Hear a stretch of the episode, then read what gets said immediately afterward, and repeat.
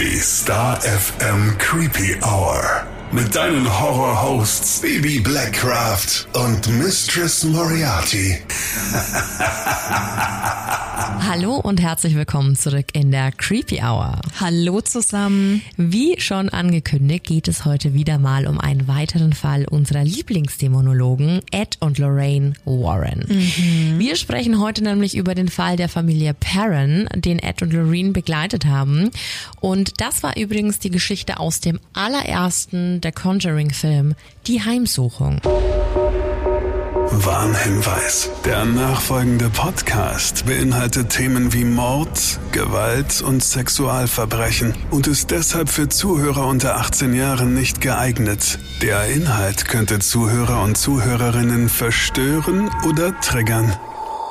Es geht hier wirklich um eine riesen Family. Wir haben die Mutter Carolyn Perron, den Vater Roger Perron und die beiden hatten dann auch noch fünf Töchter im Alter bis zu 13 Jahren. Wir haben die älteste Andrea Perrin, Nancy Perrin, Christine Perrin und die zwei jüngsten, die Küken Cindy und April Perrin. Ja, und im Januar 1971 zog dann die siebenköpfige Familie in ein wunderschönes Farmhaus mit sage und schreibe 14 Zimmern. Hört sich jetzt alles ganz toll an, aber auch wie bei der Familie Lutz sollte die Familie Perrin das nicht so lange genießen können. Ja, je größer das Haus, desto gruseliger, ne? Scheint fast so, mhm. oder? Das Haus stand in Harrisville, Rhode Island und Rhode Island liegt rechts von Connecticut, also dem Zuhause von den Warrens und liegt so ein Stück auf der Landkarte über New York City, also wirklich schön am Meer. Und sofort nachdem die Familie eingezogen ist, begannen auch seltsame Dinge im Haus, also Dinge, die wirklich nicht so normal waren. So kam es bereits beim Kisten ins Haus tragen dazu, dass alle Schwestern, die nach und nach quasi ins Haus reingingen, ihre Mutter fragten, wer denn der alte Mann beim Vorbesitzer im Esszimmer sei. Und die Mutter hat darauf immer geantwortet, da ist nur der Vorbesitzer, da steht kein mhm. weiterer Mann. Und wie gesagt, es waren ja viele Schwestern und eine nach der anderen kam rein und hat dieselbe Frage gestellt. Und auch die Mutter war dann irgendwann so, Mensch, Leute, da ist kein zweiter Mann, was meint ihr denn? Und als sie dann nachgesehen hat, hat sie auch niemanden gefunden. Die kleinste kam dann allerdings rein und hat ihrer Schwester erzählt, dass der Mann, den alle anscheinend gesehen haben, sich vor ihren Augen in Luft aufgelöst hat und dann nur noch der Vormieter dastand. Also unmittelbar schon beim Einzug. Mhm. Ging schon los. Gruselig. Es blieb aber nicht nur bei den Mädchen, auch die Tiere hatten sich geweigert, das Haus zu betreten. Wir haben ja auch schon mal drüber gesprochen, Bibi und ich, dass Hunde oder auch Katzen da ein wahnsinniges Gespür für Übersinnliches haben. Oh ja. Carolyn, also die Mutter, wurde mit dem Einzug Stück für Stück immer bedrückter, wurde trauriger und sie wusste sich gar nicht richtig zu helfen, weil es ja eigentlich keinen Grund gab. Natürlich, so ein Umzug kann stressig sein, aber trotz allem, du freust dich auf die neue Location. Und sie hat dieses Haus auf das auch neue geliebt. Eigenheim. Also eben. sie hat sich so drauf gefreut. Mhm. Eigentlich kein erklärbarer Grund. Und sie hat dann auch noch bemerkt, dass Sachen verschwanden. Sie hörte ständig ein Geräusch, dass irgendwas am Kessel in der Küche kratzte, selbst wenn eben die Kinder in der Schule waren und sie allein zu Hause war. Also es dürfte ja eigentlich auch nicht passieren. Und es tauchten immer wieder Dreckhaufen auf in den Zimmern, in denen sie eigentlich frisch geputzt hatte. Ja, und das Außergewöhnliche, es hat nicht nur eine Person in der Familie betroffen. Oft ist es ja so, dass dann vielleicht eine spezielle Person auserkoren wird, die dieses Schicksal dann durchleben muss. Aber nein, es waren alle Betroffene aus der Familie. Also dieses Mal auch der Vater, die Mutter, wirklich alle. Aber jeder hat es irgendwie so auf seine eigene Art und Weise abbekommen. Und bereits am zweiten Abend kam die kleinste Schwester von Andrea, das war ja quasi die älteste, ins Zimmer und wollte bei ihr schlafen, weil sie einfach Angst hatte. Ich ja, glaube, wir alle kennen Ne? Natürlich. Ne? Kannst du noch vermuten, okay, das ist halt eine neue Umgebung, das ist gewöhnungsbedürftig, ist vielleicht ein altes Haus. Aber die Kleine, die hatte so eine Angst und wollte eben bei Andrea schlafen. Und Andrea meinte dann, vor was hast du denn so viel Angst? Und sie sagte, dass sie immer wieder Stimmen hörte, die allesamt auf sie gleichzeitig einreden würden. Und als die Schwester dann fragte, was sie denn sagen würden, hat sie gemeint, there are seven dead soldiers buried in the wall. Also da sind sieben tote Soldaten in den Wänden Wänden begraben. Und das muss ständig und ständig wiederholt worden sein. Also natürlich ist das unheimlich für ein mhm. kleines Mädchen. Alle Mädchen sahen und hörten Dinge im und rund ums Haus. Die einen traf es, wie gesagt, eben, wie vorher schon erwähnt, etwas mehr, die anderen weniger. Aber alle hatten eins gemeinsam. Sie mussten nämlich immer am nächsten Morgen, nach der Nacht, ihre Betten zurückrücken, weil die nämlich nicht mehr da standen, wo sie beim Einschlafen standen. Was zur Hölle? Ja. Und die Mädchen haben auch eins sehr schnell gemerkt. Es war viel sicherer, draußen zu spielen, als im Haus. Denn diese Szene, die wir jetzt wahrscheinlich alle vor Augen haben, dieses Klatschen aus diesem Hide-and-Seek-Spiel, das da in The Conjuring gespielt worden ist, das haben die wirklich so gemacht. Also die haben wirklich ganz oft drinnen Verstecken gespielt, die haben sich die Augen verbunden, die eine musste suchen und das war in diesem Haus nicht sehr geheuer. Und sie haben schon gemerkt, okay, sie gehen lieber raus. Also drin war es nicht so sicher. Und was ich total krass finde, alle Mädchen kamen immer zu Andrea, also zur ältesten Schwester, und nicht zur Mutter, weil alle Kinder sofort gemerkt haben, ab dem Zeitpunkt des Einzugs war die Mutter einfach seltsam, hatte ihre eigenen Probleme und niemand wollte die Mutter belasten, weil sie eben immer so traurig wirkte. Hm. Gut, spricht ja auch für die Mädels, Absolut. aber schon schlimm, wenn du dich da halt auch nicht an deine Eltern wenden kannst. Carol Carolyn, also die Mutter eben, merkte bald, dass es eine finstere Präsenz im Haus gab. Also wie Bibi gerade schon gesagt hat, jeder hat gespürt, dass da irgendwas nicht koscher ist. Sie fing also an, sich etwas mehr über das Haus und eben das Land zu informieren was in solchen Situationen immer eine gute Idee ist, ja. Und ich hatte ja vorhin auch schon gesagt, dass die neue Umgebung Einfluss auf sie hatte.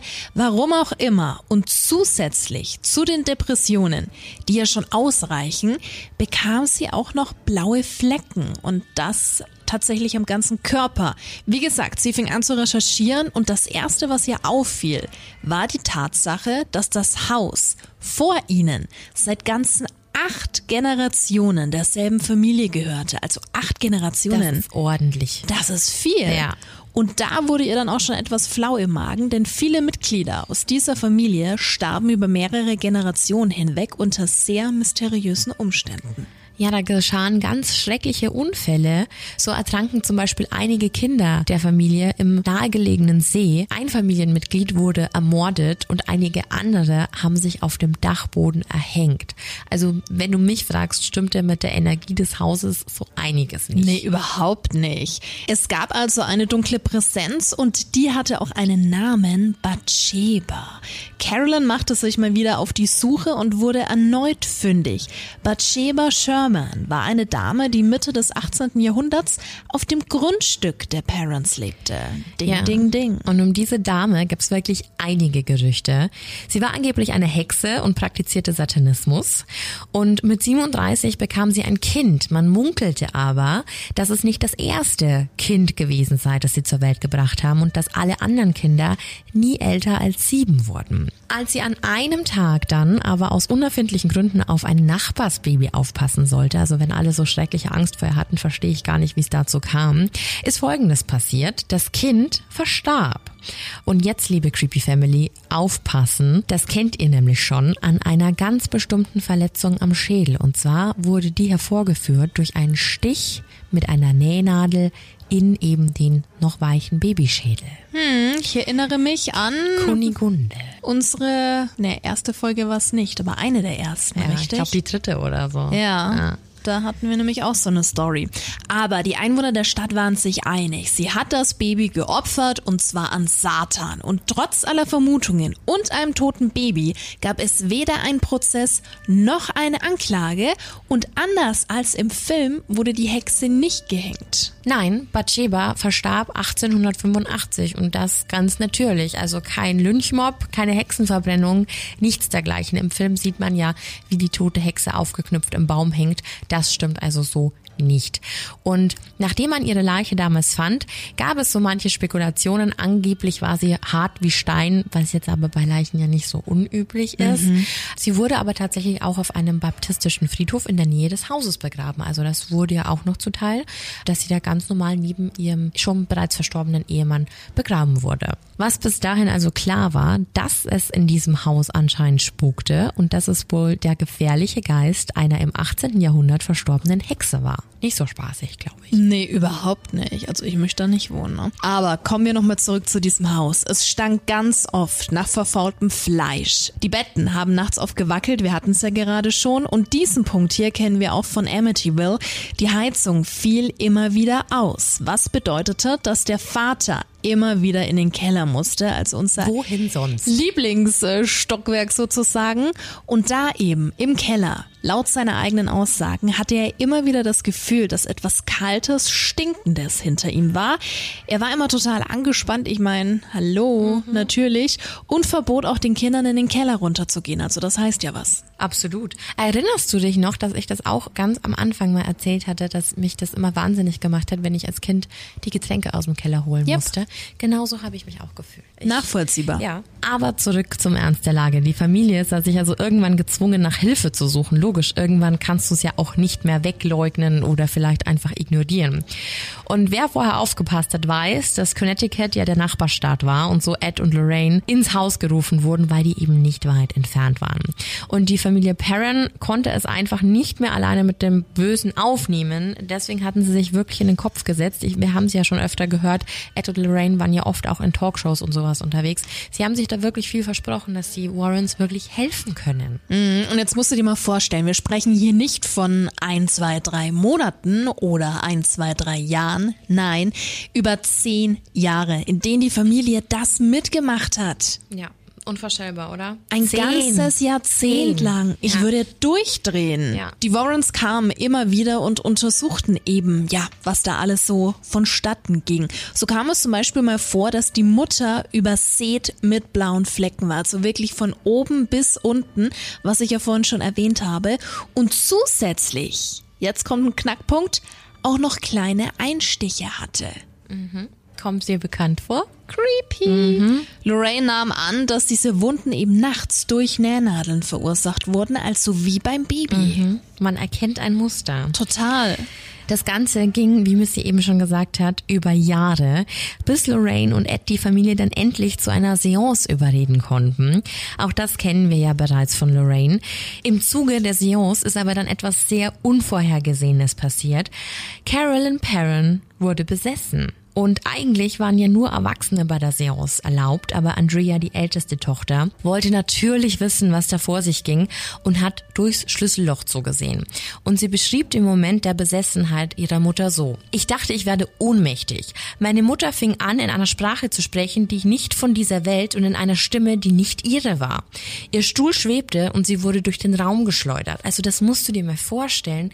Wenn du das mit ansiehst, wird es wirklich passiert. In dem Moment. Ja. Du guckst dazu das arme Mädel. Ne? Es war ja anscheinend auch nur eine vorübergehende Besessenheit, aber alleine diese Tatsache, dass, dass irgendwas von dir Macht ergreift, ist doch unfassbar. Mhm. Unfassbar gruselig. Nach dieser Seance hat Roger dann die Warrens aus dem Haus geschmissen, weil er einfach das Gefühl hatte, dass durch sie alles nur ja, viel schlimmer wurde. Die Parents lebten noch etwas in diesem Haus, stell dir das mal vor, und zogen dann aber 1980 endlich aus. 1980 ist jetzt auch noch gar nicht mm -mm. so lange her. Mm ne? Sie zogen halt aber auch erst aus, nachdem sie sich's leisten konnten. Ich meine, es war eine riesen Family, ja. geht ja auch nicht von heute und da musst du auch erstmal was finden. Mhm. Ja, nach dem Auszug haben die Vorfälle in der Familie dann aufgehört. Zum Glück. Absolut. Also Zum es Glück. hätte ja auch verfolgen können. Aber es würde sehr nahe liegen, dass es dann irgendjemand in dem Haus nicht gerne hatte, dass da jemand anwesend war. Vielleicht waren es die sieben Soldaten. Man weiß es nicht. Oder eben, also es, es waren ja viele, ja. viele verschiedene Punkte. Ja, und wenn wir jetzt mal zu Andrea Perrin kommen, die wurde ja von allen Töchtern am öftesten genannt. Die hat drei Bücher rausgebracht, um ihre Geschichte, die sie eben in diesem Haus erlebt hat, so ein bisschen aufzuarbeiten. Heißt House of Darkness, House of Light, The True Story und da gibt's Volume 1 bis 3. Also es gibt drei Bücher. Hast du die Bücher schon gelesen? Ich habe sie noch nicht gelesen, aber ich habe mir von Andrea mal ein Interview angesehen, wo sie eben über diese ganzen Vorfälle spricht. Und es gibt auch unglaublich viele Beiträge, wo sie in Talkshows war. Also, weil so wie es halt immer ist, ne? Der Lutz Family ging es ja auch so.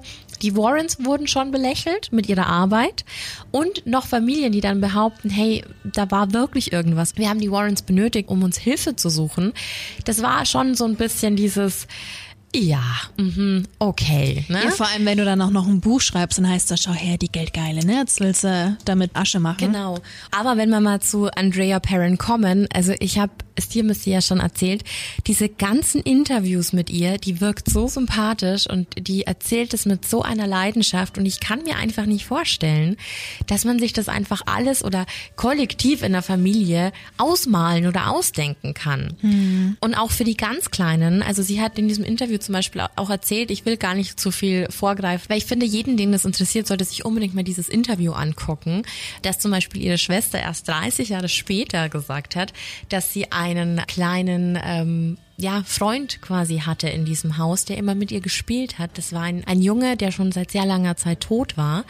Und auch als die Warrens da waren, ging die Schwester quasi den Warrens immer aus dem Weg, weil sie gar nicht wollte, dass der kleine Junge verschwand, mhm. weil das ihr Freund war. Also da waren gute Geister, böse Geister, ne? Also da waren so viele, muss man überlegen, acht Generationen, wenn das quasi in diesem Haus gang und gäbe ist, dass man dann Bezug zu den Toten herstellen kann. Eine Menge Menschen beziehungsweise Geister, ja. Ja, dann sind da viele unterwegs. Mhm.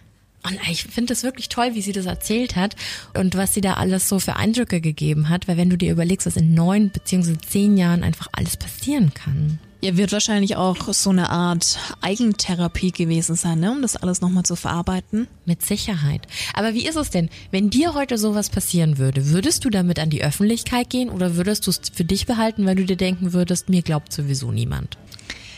Mm, kommt immer drauf an. Also wir können da ja aus persönlicher Erfahrung von sprechen, dass wir auch schon Sachen erlebt haben, mit denen du jetzt nicht unbedingt hausieren gehst. Ja. Ne? Wenn man jetzt nicht gerade in so einem, ja doch, Safe Place wie hier in der Creepy Hour ist, mit einer Community, ja. die da auch ein Feeling für hat, ja. die sowas versteht.